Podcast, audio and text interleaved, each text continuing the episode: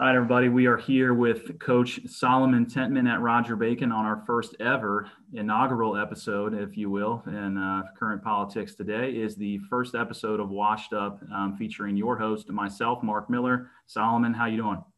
I'm doing well. Thanks for having me. How you doing? No problem. Thanks for being number one for me. Okay. You know, as we were speaking before we got on here, you know, Solomon is the defensive coordinator at Roger Bacon. So we're going to kind of go round table. I got a handful of questions for him, see what he's got for me. And then we're going to highlight some of their speed analytics, you know, kind of breakdowns that they do for their student athletes over at Roger Bacon. So Solomon, we will start with your UC playing career, obviously a Bearcat. How do you feel that shaped your coaching career now on the high school level?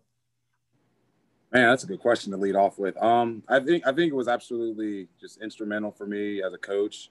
You know, I went through three different coaches. Technically, obviously, Brian Kelly recruited, left, and then I had Butch Jones for 3 years, and then going from Butch to Tuberville, that was like a tale of two cities, two different personalities. The best thing I learned from Butch is, you know, how a culture is supposed to look, you know, how an organization runs, even though it may be in the most kind of sometimes orthodox manner. Right. It was a lot of stuff that he kind of pulled from Urban Meyer, and I realized once I got to Ohio State, and later after I was done playing, a lot of stuff he got from there, and then going from him to Tuberville, seeing how, you know, just being, the main thing I really learned from Tuberville wasn't really from Tuberville as much as it was from the assistants. I mean, he had a great pool of assistants that I learned from, Art Kaufman, Eddie Grand, Luke Goodwin, who I still talk to this day. And those were the guys who really kind of helped me learn more of what the intricate nuances of defensive football was. So my time at UC was absolutely of the utmost importance for who I am as a coach right now, especially all the adversity I went through. Obviously, my freshman year, I went in, blew my knee out. Doctors told me I was not going to play again because I blew everything out and some. But I rehabbed 7-8 hours a day, and that taught me a lot of work ethic. And I already had a good work ethic going in, not to toot my own horn. But then after that, I was like, all right, if you really want to do this, then you're gonna have to batten down and get to work. So learning how to apply myself, manage myself, but then also having the energy, the passion, and the attention to detail that it takes to be a successful coach. I got a lot of that from the University of Cincinnati. So that was a good experience for me. Sure. Now, as you said, you know, you had Coach Jones and Tubbs was there for a few as you were kind of wrapping up your career at UC, if I am correct in that. You know, sound like some influential, not only head coaches, but assistant coaches, obviously, and you as an assistant yourself at Roger Bacon. How do you feel what you've learned from a player's perspective in college? How is that translated to how you kind of build relationships with your defensive players, your offensive player, you know, all the kids that you're involved with at Bacon? No, so that's another good question. So I think it's important before I even get into that, like people that haven't played football or didn't really play past high school or heck, maybe not even grade school. You can coach, so don't let not playing discourage you from coaching. But I will say that playing at that level, and seeing things from that point of view has absolutely made coaching so much easier for me because I've lived it, I've experienced it. So it's a lot easier for me to just kind of relate to the kids in terms of, okay, you're a linebacker, you're going to drop the 3, or you're going to drop the 2, pass off 2 when he runs off, or stuff like that. And right. Not even like the details of the scheme, but more so how to handle yourself in and outside of practice and in and outside of weights and all that stuff, and how really football's a tool at the end of the day, because it ends for everybody at some point, no matter if you're 25 or if you're 35, how that tool is going to prepare you for the rest of your life. And I think that's the main thing that I try to push through to our kids every single day when we're in the weight room, every single time that we step out on the field, because again, I mean, your football career can end in the blink of an eye, and the habits that you formed and the character that you built, whether it's good or bad, you will have a consequence for it when you are done playing, and that will be manifest through the life that you end up living. Now, you are always able to change that, obviously, once you learn your lesson, if it's good or bad. But I firmly do believe that Coach Jancic always used to say this: the decisions you make as an 18-year-old, 19-year-old will follow you for the rest of your life. So, oh yeah, right. Well said. Well said. I appreciate your answer there. You know, as we're talking kind of the recruiting trail, like we said, you played at UC. I was doing some digging on you before we started. I believe you were a 3-star recruit. Some had you as a 2 from the things that I saw. Some had you at a 3. news, maybe news to you, maybe not, hopefully not. You know, obviously you guys at Bacon had a very special player this year, and Corey Kiner was the Ohio, you know, Division IV or V, I'm sorry, Player of the Year. And I think he was just named Max Preps Ohio Player of the Year this year. I'm sure he's, you know, received every award under the sun, obviously, and well-deserved. For a kid like that, you know, with the recruiting aspect of, you know, LSU obviously is where he is going to land, you know, Notre Dame came calling, everybody, you know, everybody under the sun. How was that as a coach, you know, kind of maybe giving him some feedback on, you know, his process as a super high caliber recruit? So I'll just say that recruiting process was nuts. Absolutely. Completely contrary to the one I went through. My recruitment was over in 2 months, whereas his was drawn out for literally 3 years. Right. And once he, I mean, coaches were calling once he was a sophomore, but like once that first legal day of junior year hit, it got bananas. Mm. And you know, the thing about Corey is he's such a level-headed kid, so he never let it get to his head. It actually got to the point where he would shut his phone off because it would just be blowing up nonstop. Right.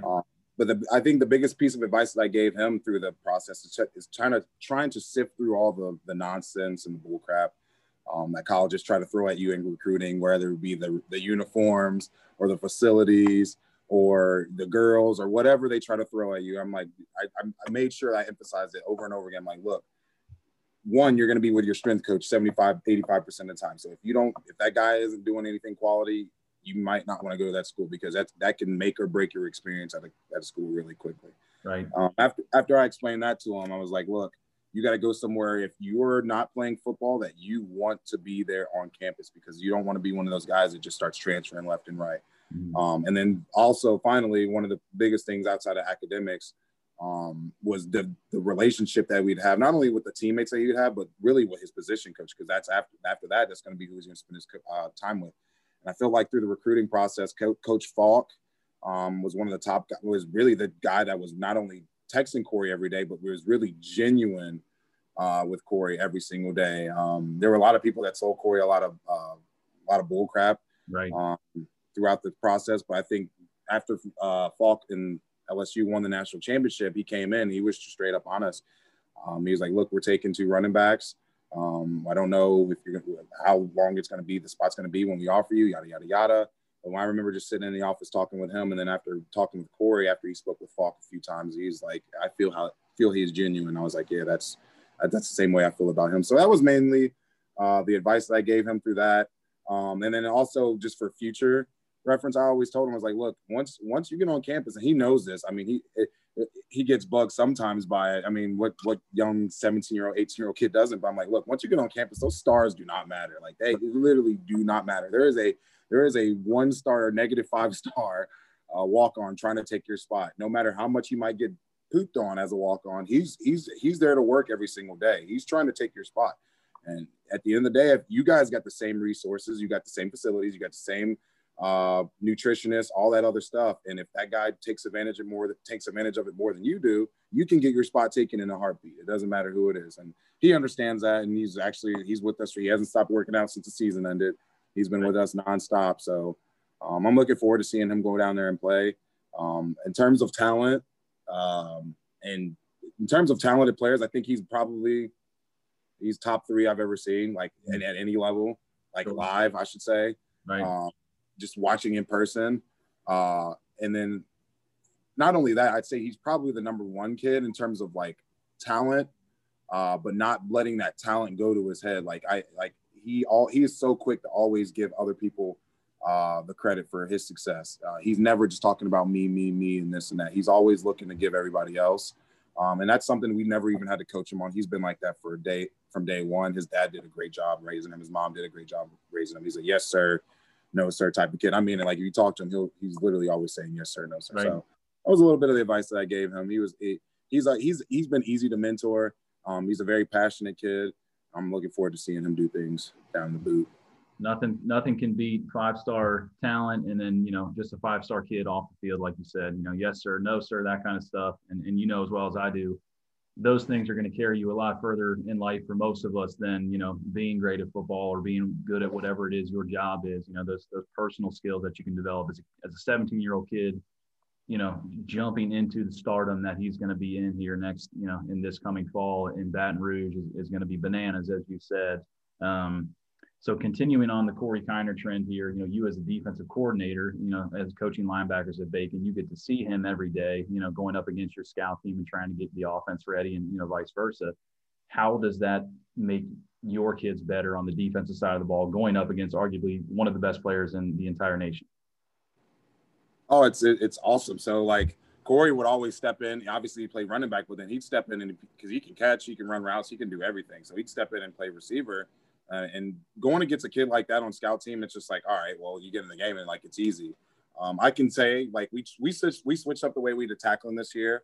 But that partnered with going against Corey every single day, not only in tackling drills, but then in team defense against a scout O. He made our tackling ability a lot better this year. You can't buy a look like that. You know, everyone's scouts everywhere are not that great. I mean, it is what it is. They're scouts. Sometimes you get the best available guys in there. Sometimes you don't. But if you got a guy like Corey who's able to get in there on scout, that's always a win. It's always a win because you know you're going to get 100% effort. You know you're going to get a guy who's going to go in there and do what he's supposed to do, how he's supposed to do it. Because sometimes you know how scout team is. Guys get in there, read the dang card, and sure. They go the other way sometimes. So right.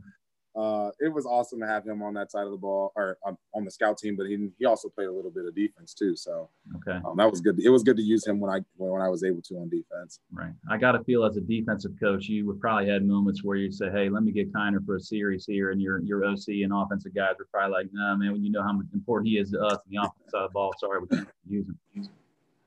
Oh yeah. Okay, so continuing our thread here, you know, speaking of your guys' season, you know, you rattled off, you know, probably one of the best runs in school history. You know, I'm not fluent in my Roger Bacon football history. I know you guys have had some great teams in the past, but you know, this team is certainly no exception to that rule. How did you guys handle the success this year amongst, you know, COVID-19 that all of us were going through? Obviously, it wasn't just you guys. It, you know, it's still obviously very present in today's world in 2021, even though we thought we were going to shake it. You know, how did you guys handle the week to week, you know, the nerves of, hey, are we even going to play this year? You know, even in those summer months. So yeah, when we left for COVID back in, what was it, March 14th, I think. Mm-hmm. I mean, that was devastating because I remember we were just hitting our stride in the off-season program. Attendance was dang near 100%, and then we get this bomb like, oh well, maybe we'll be back in a month. You know, we weren't back in a month, and I wasn't going to sit around and wait. So I remember that next week I started designing a workout plan that kids could do at home with no weights or anything. I'm talking like crazy stuff, like towel deadlifts, right, isometrics. I mean, you name it. I had them doing it. I found a way to get modifier lifts. That way they could still get better at home.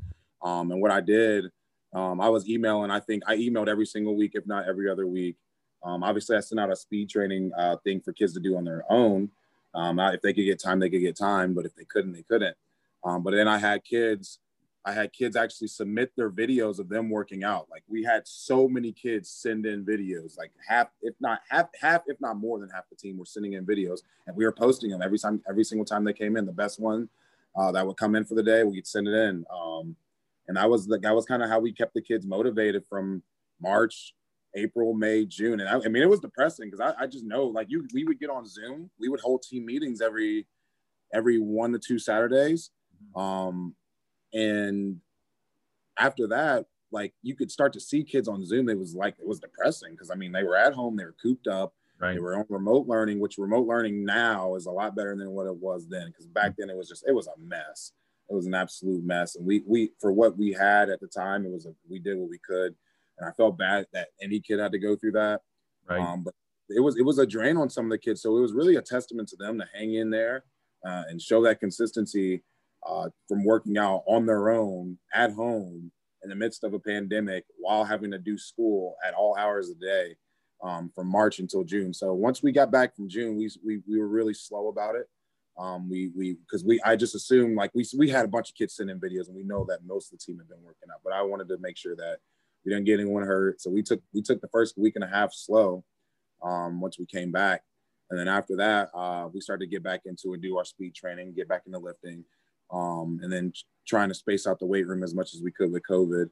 And even then we still weren't sure that we weren't going to get a season, but we kept working, we kept working, and finally in late mid-August, they were like, all right, it's go time. So we got our modified schedule, and we thankfully we were ready to go. We spent most of our time starting in May, leading up to June, doing position meetings, doing install meetings. That way the kids didn't miss anything.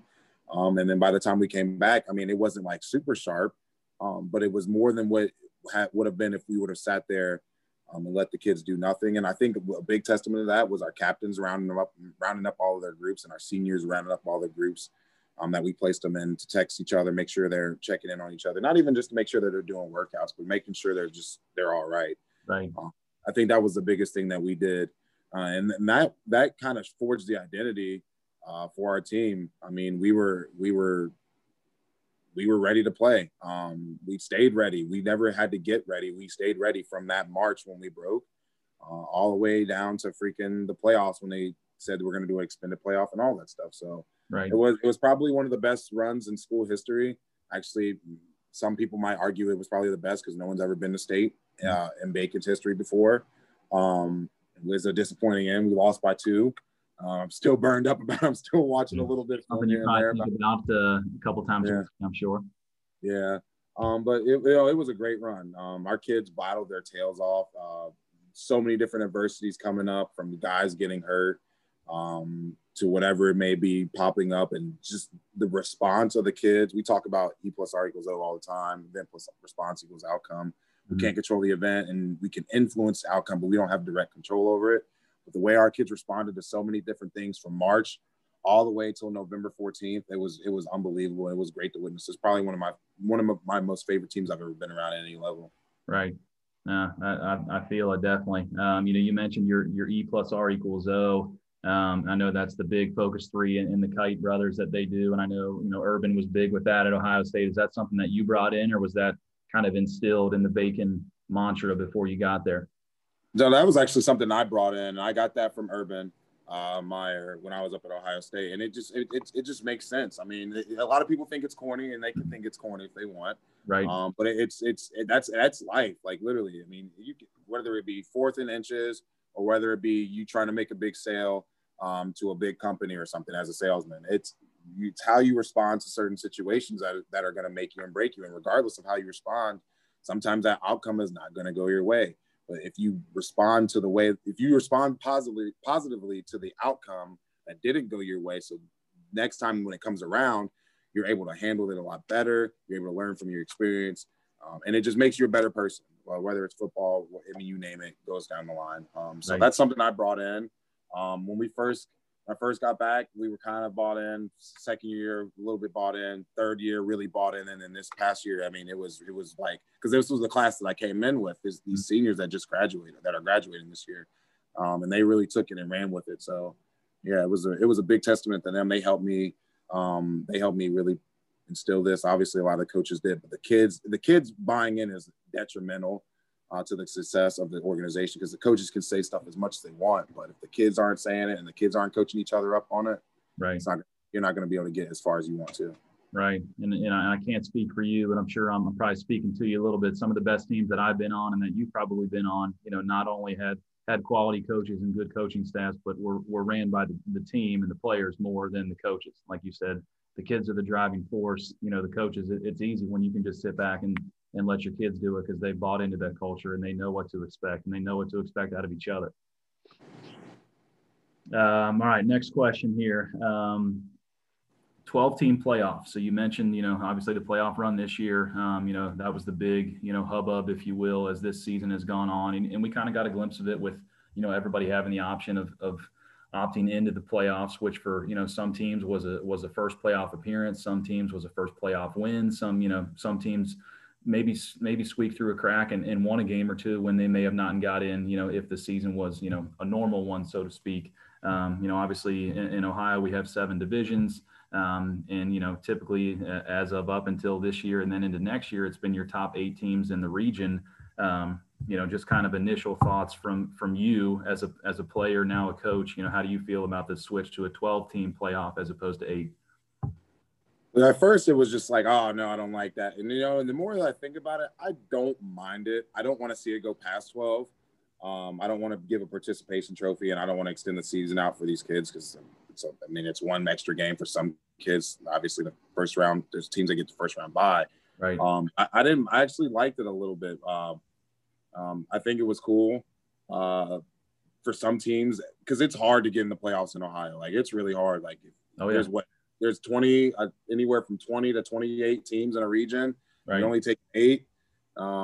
It's hard to get in the playoffs. So I think going to 4 is good. Obviously, the OHSA has got to make their money, which is cool. I mean, I respect it. Sure. I definitely respect it. So, but I think it's good for some of these teams to get in that originally wouldn't get in, because then you get to see some of those upsets. You get to see those teams kind of build their program up a little bit, whereas opposed to before when you couldn't get in the playoffs if you were a 9 seed. They have that opportunity. There was a couple teams this year that made some upsets. Like, obviously it was voted this year, so it was a little bit skewed. Mm-hmm. But there was a team that Purcell ended up beating the number 3 seed in the region. You know, it was kind of wacky how things went down. So I really liked it. I thought it was cool to see. I don't want to see it go past anymore though, because I don't believe in participation trophies. And I don't think teams want to get in the playoffs just to say they're in playoffs and then get waxed by 50 and then have their kids get hurt either. So right. Okay, I'm going to go ahead and switch it over to you, and then we're going to get talking about, like I mentioned at the beginning, your speed analytics, and I'll kind of let you run the table from there. Awesome. Okay. Is that it? It's working its way through, I think. There we go. Sorry. No, you're good. You see my screen? Yep. Okay. So before I get in, I'll just go ahead and pull this up. This is our last year's sheet. So before I even get started, I got to give credit to Tony Holler. His name on Twitter is PNTrack. You should go follow him if you're a high school football coach, because I think the information that he's given us for our program has absolutely changed the game for us. So I'll go to this one. So why not? Screw it. Why not? These aren't updated yet, but he's absolutely changed the game. There's a lot of strength coaches out there. I got to think Coach G down at FAU. He's a big believer in it. You look at rugby strength coach Keir. I've talked to him a few times back and forth on Instagram. He's a great dude. He's kind of up. He's kind of turning the industry on its head right now, and I love it. The strength industry, so to speak. He's a big believer in speed training guys. I mean, there's countless people, countless resources. Dan Casey's one. I mean, heck, I'm trying to give out. I'm trying to give as many kudos as I possibly can to people I've reached out. Brad Dixon out in Illinois. He's a guy I've talked to about it. Man, if I forget anybody, I do apologize. We'll make a list at the end of this here, and we can shout them out later. Absolutely. But no, the biggest thing that I got from this, so I remember my first year coming in as a strength coach. This is my 4th year as a strength coach here. My first year, I mean, you know how it is, the Dunning-Kruger effect. You feel like you got it down. You think you know everything, but you really don't. And we actually weren't doing bad. We did some good things in the weight room. Our kids got a lot stronger. And then I was confirmation bias for me. So it was like, cool. We conditioned, but we had more injuries than I liked. We conditioned more than I liked to.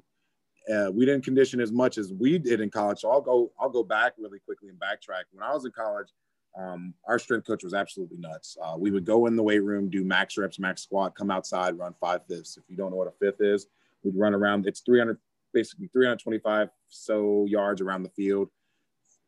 Big guys had to make it in like 63 seconds, mid skill 55, skill 50. And if you didn't make it, you had to run another one. Guys were puking left and right.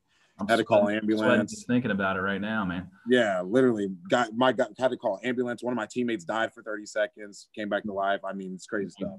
One time we ran 32 110s. We got to 16. And then he didn't like the way we were running, so we started us over and we ran 48 110s that day after a lower body workout. Right. So after experiencing all of that and then watching kind of how some of our injuries have built up over the first year and a half, actually it was just really the first year. I started doing research. I was like, man, how can I do more to prevent these injuries that keep popping up? Right. Because we were getting better attendance in the weight room. It wasn't as good as we had the next year and then this year upcoming. But I was looking, I was like, how do I do this? So I started looking. I don't know how I stumbled upon it, but I just remember I was scrolling through Twitter one day and I saw Tony Holler's tweet. And I started reading through his articles. I'm like, man, feed the cats. And that sounds like baloney. I was so pissed because it was like, it was completely against everything that I've been doing. Right.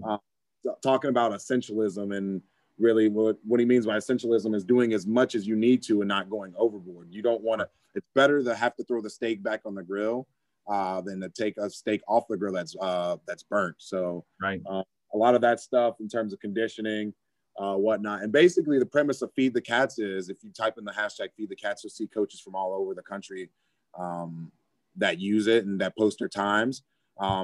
A lot of it is it's player driven, but it's really data driven. So like, if you look here on my screen's still shared, right? Yep. So when we started this, we started, actually I can go back. It will let me type it in. Feed. I think I have one from 2019. There it is. So if you go back, it's a lot uglier back now. If we go back to our very first speed training session, I remember mulling over this over the 4th of July weekend on this opposite way.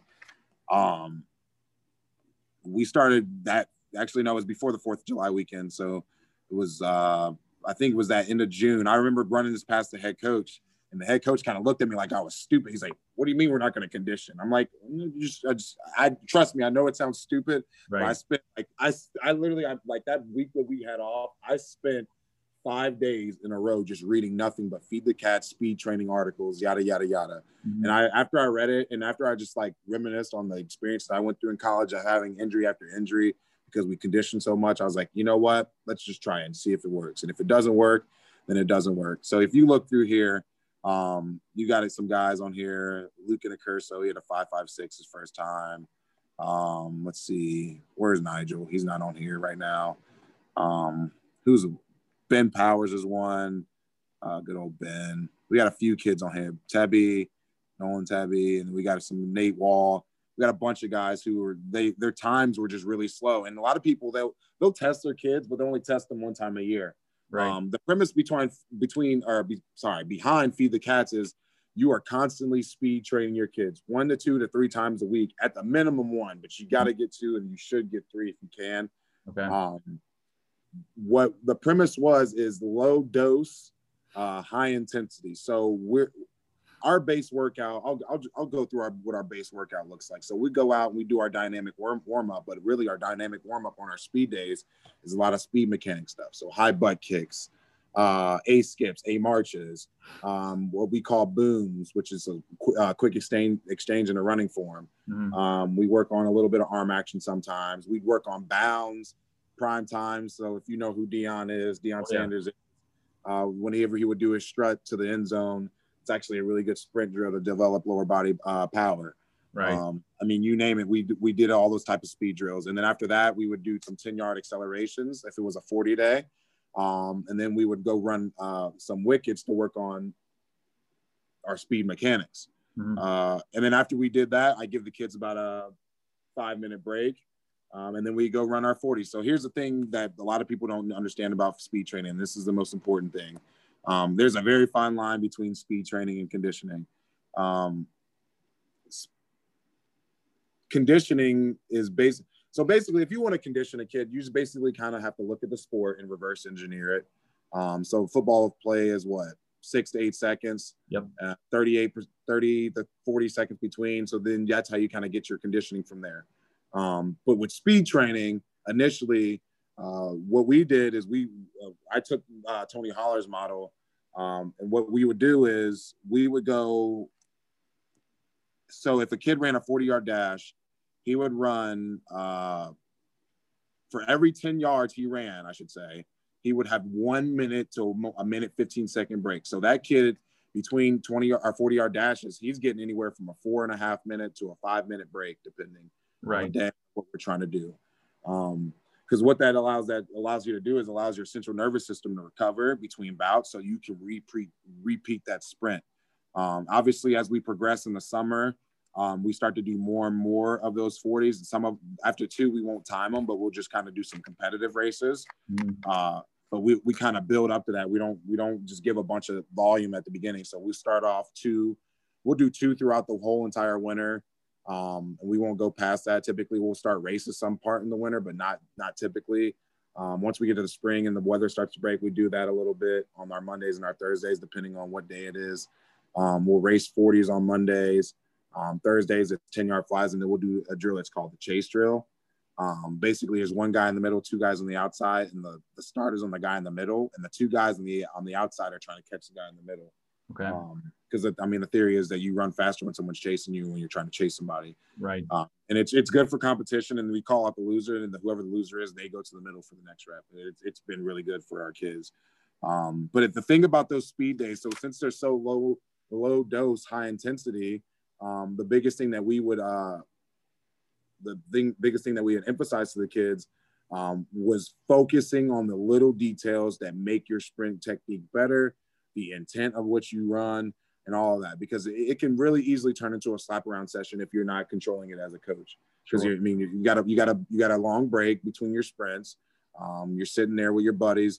But if they're not focused on their technique, they're not going to get better. Obviously, running the sprint in general was going to make you better, but the more you focus on that technique in the cues that we were running through, the better that you're going to get at that. So going back to my screen here,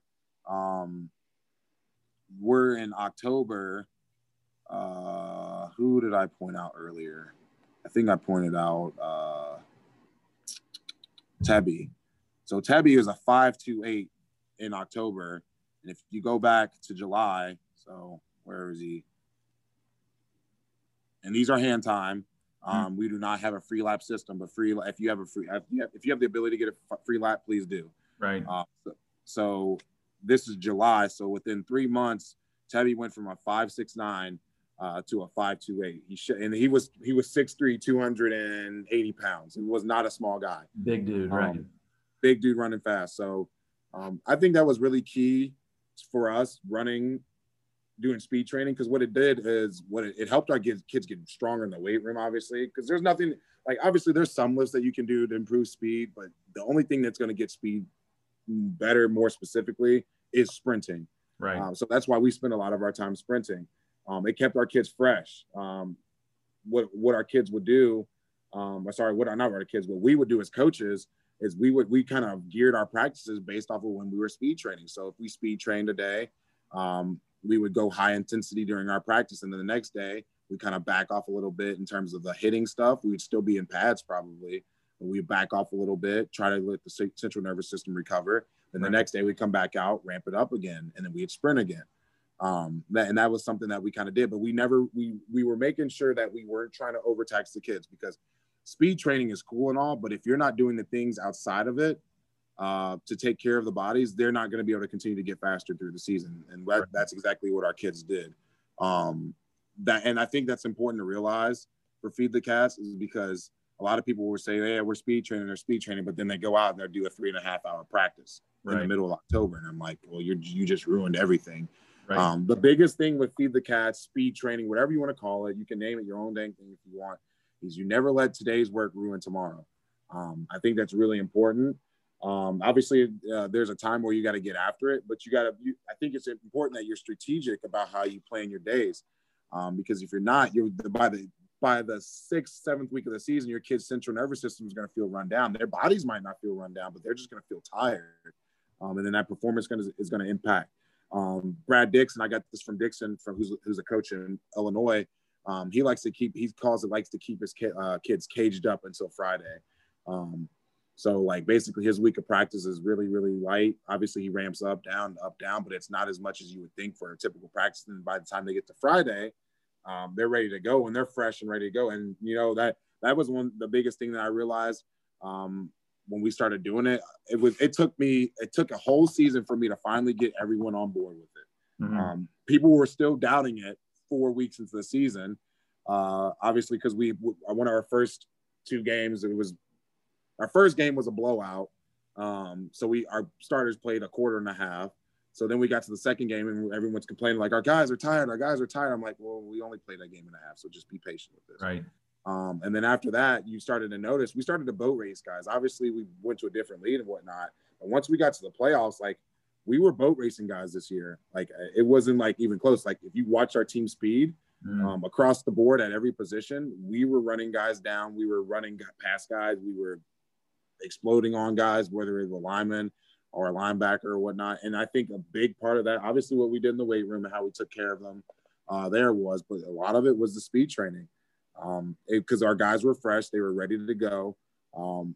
I can go on and on for hours, but I think that was the biggest thing that kind of helped us really get to the state game this year.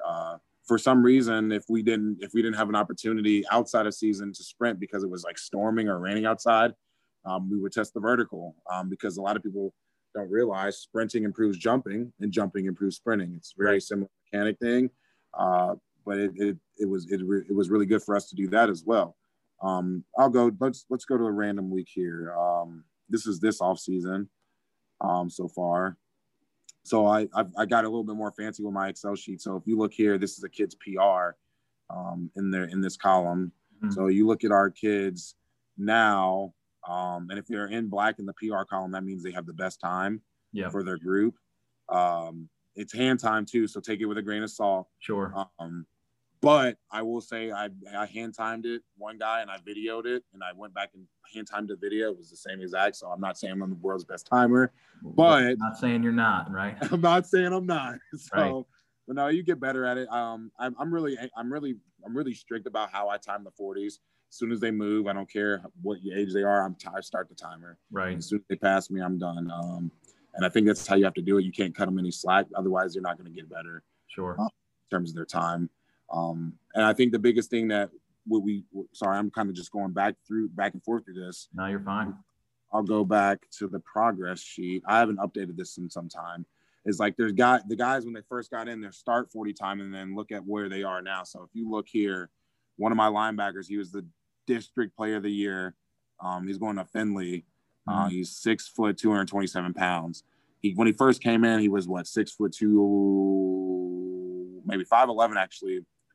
203, and now he's 6 foot 227.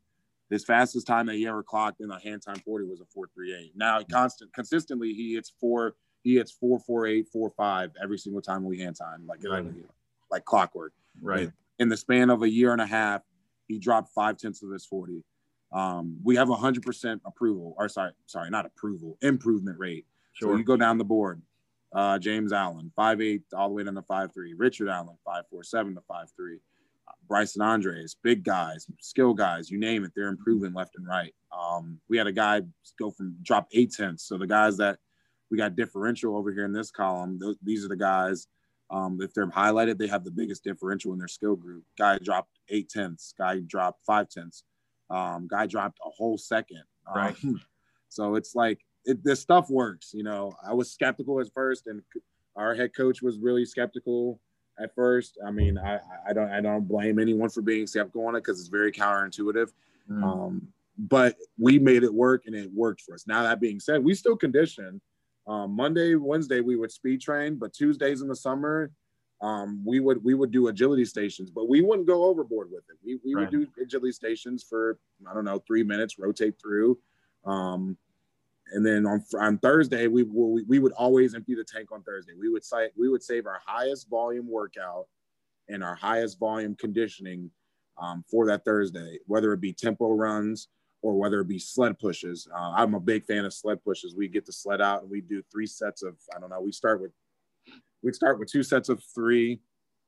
And then by the end of the summer, we get to 4 sets of 4 on the sled pushes. And the weight that's on the sled is I think we're anywhere from 75 to 95% of the kid's body weight, just to kind of input. Sorry, losing my train of speech right now. Trying to improve the kid's power output while conditioning, while kind of emptying the tank and getting stronger as well. So that's kind of how we structured our stuff. So we still did condition in a sense, but we didn't go overboard with it. And if we did go overboard with it, at some point we did it at the end of the week. That way they had all weekend to recover, and then they come back fresh on Monday ready to speed train again. Because at the end of the day, in any sport, if you look at any sport across the board, speed is the number one factor. Mm-hmm. How fast you freaking swing the golf club, how fast you get from that tennis ball on the left side of the court to the right side of the court, right? How fast you can cover the receiver running a 15-yard comeback, 10-yard post, whatever you want to call it. Mm-hmm. Speed kills, and if the faster a kid is, the better a kid's going to be. The metrics are out there. Tony Holler wrote this article about how basically all the top guys, which is not true for every position, every guy that's come out, but a lot of the top linemen that are getting picked, they have some of the top 40 times. Obviously, there's some outliers in there, but it's speed kills, because a lot of those guys that can run fast, they're able to output power at an efficient level, and that's why they're getting drafted so high. So obviously, I'm not a big fan of all the combine stuff, mm-hmm. but I do think the 40 is a good I don't think it's a great metric for combine necessarily. I think they'd be better served off doing 10-yard flies to measure a guy's maximum miles per hour, which I can show you here in a second. But I think in terms of testing with 40s and 10-yard flies, I think you do your program a huge favor by doing that. If you look at – is this our last week? Yeah, so we went last week. So right here I have our PRs again, but right here in this column is our miles per hour. There's a formula in each cell. So the formula is, since we did yards, it's 20.45 divided by their 10 fly average, which is in the E column. Yep. And that would give them their miles per hour. So this kid ran 17 miles an hour. Our fastest kid ran 21.9 miles an hour. That's Nigel again. So mm-hmm. he's kind of a freak athlete. Right. So that's kind of what we do with that. And the kids love it. And the biggest part of it, if you see at the top of the screen, it says record, rank, and post. Mm-hmm. We always post to speed times. We always put them out there. I don't give a rat's tail if someone uses for scouting, because I know that we're going to be fast. Right. They're that worried about our team. They're that worried about our team. Mm-hmm. But what it does is it allows our kids, it creates a competitive nature within the team and within themselves to say, hey, I'm going to beat my time from last time. Right. Oh, this guy beat my time. Okay, I need to beat him. Oh, okay, I can do this. Oh, I made a new record. I PR'd, all that stuff. And I make sure we post in our weight room TV every single day after we're done. And we post it on Twitter. And then at the end of the week, we post it on Instagram. Right. So we make sure that we put that stuff out because it's not for me. It's not, I really don't care about getting any credit for this because I got it from somebody else. Mm-hmm. It's really about giving the kids the credit that they deserve, but then helping them see the fruits of their labor and then helping them to continue to create a competitive environment so that they want to be there. Like I remember I sent this screenshot to Tony Holler. I wonder if I have it. After we started speed training, how long ago was it? This was 2 years ago when we started speed training. I think I can find it really quickly and read it. Let's see what it says. I gotta scroll. Back in 2019. So yeah, I sent a huddle message. I remember I think it was 2 weeks in, I sent a message to everyone. I was like, how'd everyone feel running around today? Fresh and not tired or what? One kid, tired at first, but once we started to hit it, I felt a lot better. I was not tired. I felt a lot better than last year. A lot better, very fresh, very little tiredness. I was a little tired, but I felt great. Compared to what we felt like before. So it works. It keeps your kids interested. It keeps your kids wanting to come back for more. It's improved our attendance, and it's improved our team speed. It's improved our team strength. I mean, you name it, it works. And I know a lot of people don't have the patience for it, but I think it's something that would serve your program in measures that you can't measure. Sure. But yeah, that's pretty much our speed training stuff. I wish I had some video of one of our kids. I might have a video of a kid running on here somewhere. Well, while you're looking, I think, the biggest thing you had said was, competition. I mean, competition breeds competition, especially with, when your kids are they're in it every single day. They're literally competing against each other and seeing who's faster and who's improving times, And I think a lot of that translates into, if you're playing on Friday night, as well as I do, not everybody gets to play on a Friday night, but those kids that are seeing the success, they're seeing the improvements in their speed training, in their 40-yard dash, their 10-yard flies, That's got to go a long way with keeping kids engaged, keeping them interested, and keeping them active in the program. Absolutely. Absolutely. I mean, again, like our kids, like they basically told me how much it's helped their morale. Like, I think you're doing yourself a disservice if you're not doing it. And I don't want to sound like I'm talking down on people, because I'm not. Sure. But what it does is it, like, obviously you can't get every kid to run a 4.4. Like that's it. That's not a realistic goal. You shouldn't have that goal, but you need to be able to maximize the genetic potential of each and every single kid that comes into your program. And the best way to do that is through speed training, because some of these kids aren't going to be great at lifting weights. Some of them will be. Some of them will get better as the years go on. Some of them might not peak until their senior year. But if you're speed training them for 4 years, you're going to get the most out of that kid by the time he's a senior. If you're speed training a kid for 4 years compared to the same type of kid and you don't speed train him for 4 years and he's just an average player, you're not going to get much out of the average player. Compared to the other kid, you're going to get something out of that kid. I've seen it happen so many different ways in just the past 2 years since we started speed training. So right. I think that's detrimental. If anyone wants this template, I will gladly share it with them. I don't care. I have nothing to hide. Right.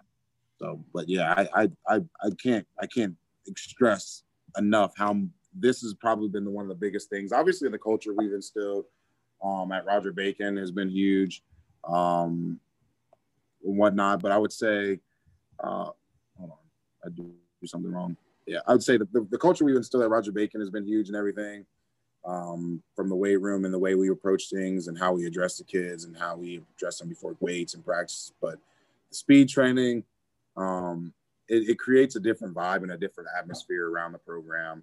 And you can still speed train, you can still condition both, yada, yada, yada. So I think it has changed Roger Bacon football for the better. And I don't see us going anywhere anytime soon. I honestly see the trajectory continuing to go up, especially with the kind of kids we get here, because we're smack dab in the middle of the city. So we get a lot of good kids from all over. So yeah, that's my little spiel on it. If you want to talk to me about it, I'll talk to you as much as my knowledge. I'm the dumb guy in it. Right. There's a lot more guys who are better, higher paid, and everything, smarter than me, that I can point you to, and they'll help you. They'll DM you as well. So sure, yeah. I got one last question for you. So like we talked about earlier, you saw a handful of coaches while you were at UC. Butch Jones, who from UC went to has since at Tennessee. He was most recently as an assistant at Alabama. Now he's the new head coach at Arkansas State. Tubbs. Came from Auburn, then to UC, now he's a U.S. Senator, I believe. So he's kind of done everything under the sun. Our current guy, Luke Fickell, you as a UC former student athlete, what does UC have to do to keep him around? Because I think he is absolutely pivotal to, not only the success of the program, but just, as the face of now the Cincinnati Bearcats, what do we got to do to keep him home?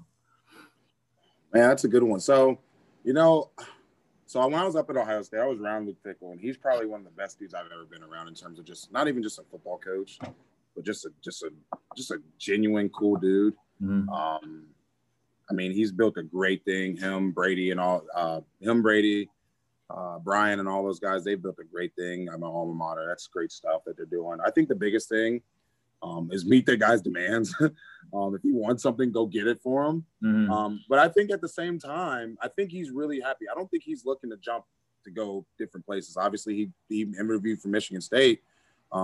This is my opinion. It might have been a leverage move more than anything. Mm-hmm. But I don't think he's ready to go anywhere. I think, in my opinion, I don't know if I'm wrong or not, but I think the only place he would go was probably back home to Ohio State if Ryan Day left, which I understand because he played there, and he's from Columbus as well. Right. But I think he's really happy in Cincinnati. His family's really Catholic. Cincinnati's as Catholic as it gets. Mm-hmm. And I know he's got, a few more younger boys up the line. One just graduated from Moeller. Mm-hmm. So I think he likes it here. I think UC's just got to keep meeting he's not a really demanding guy, but I guess you can call him demands. Just kind of meet him where he is and kind of let him push the program forward. Obviously, I think getting into a I think what would solidify it is getting into a Power 5 conference. It upsets me that we have to do that because I feel like UC has proved himself time and time again, regardless of where we've been. regardless of who we played against. We've always risen to the occasion. We've always played whoever, whenever, wherever. And that's always the way the Bearcats will roll. It is what it is. Sure. But I think if we could get into a Power Five conference, preferably the ACC, because I think the Big 12 might blow up, in my opinion. I think that would be the best one, because I think Texas has got too much of a stronghold on the Big 12. Sure. And whatnot, but them in Oklahoma, but more so Texas. But I think if we can get into a Power Five conference, that would make it a lot easier for him to say no to anything else. But I do believe that he is happy here, and I'm glad that he is here. I'm glad that he's doing great things at the alma mater because it was rough. It was rough for a few years. I'm not going to talk bad about any particular coach, but right, yeah, it was rough for a little bit. So. That's that. I'm glad he brought it back. Right. Well, Solomon, I appreciate your time, man. And I'll keep you on here for a minute or two if you don't mind sharing the screen back to me. But again, you know, obviously this is our first episode of my Washed Up, you know, podcast experiment here. A lot of great, you know, truth bombs, some good knowledge that you share with me in terms of your speed, stuff that you guys do, and just kind of your journey as a player into a coach, you know, now as a very qualified defensive coordinator for a team that made almost a state title run this year, you know, in Division V at Roger Bacon. So, you know, I appreciate your time. And, you know, I know everybody that hopefully we get some viewers that tune into this thing, whether it's one or, you know, 1,000, we'll see where it goes from there. But, you know, obviously, you know, thanks for spending some time with me tonight. I appreciate it, man. Yep, no problem. Thank you. Thanks for having me.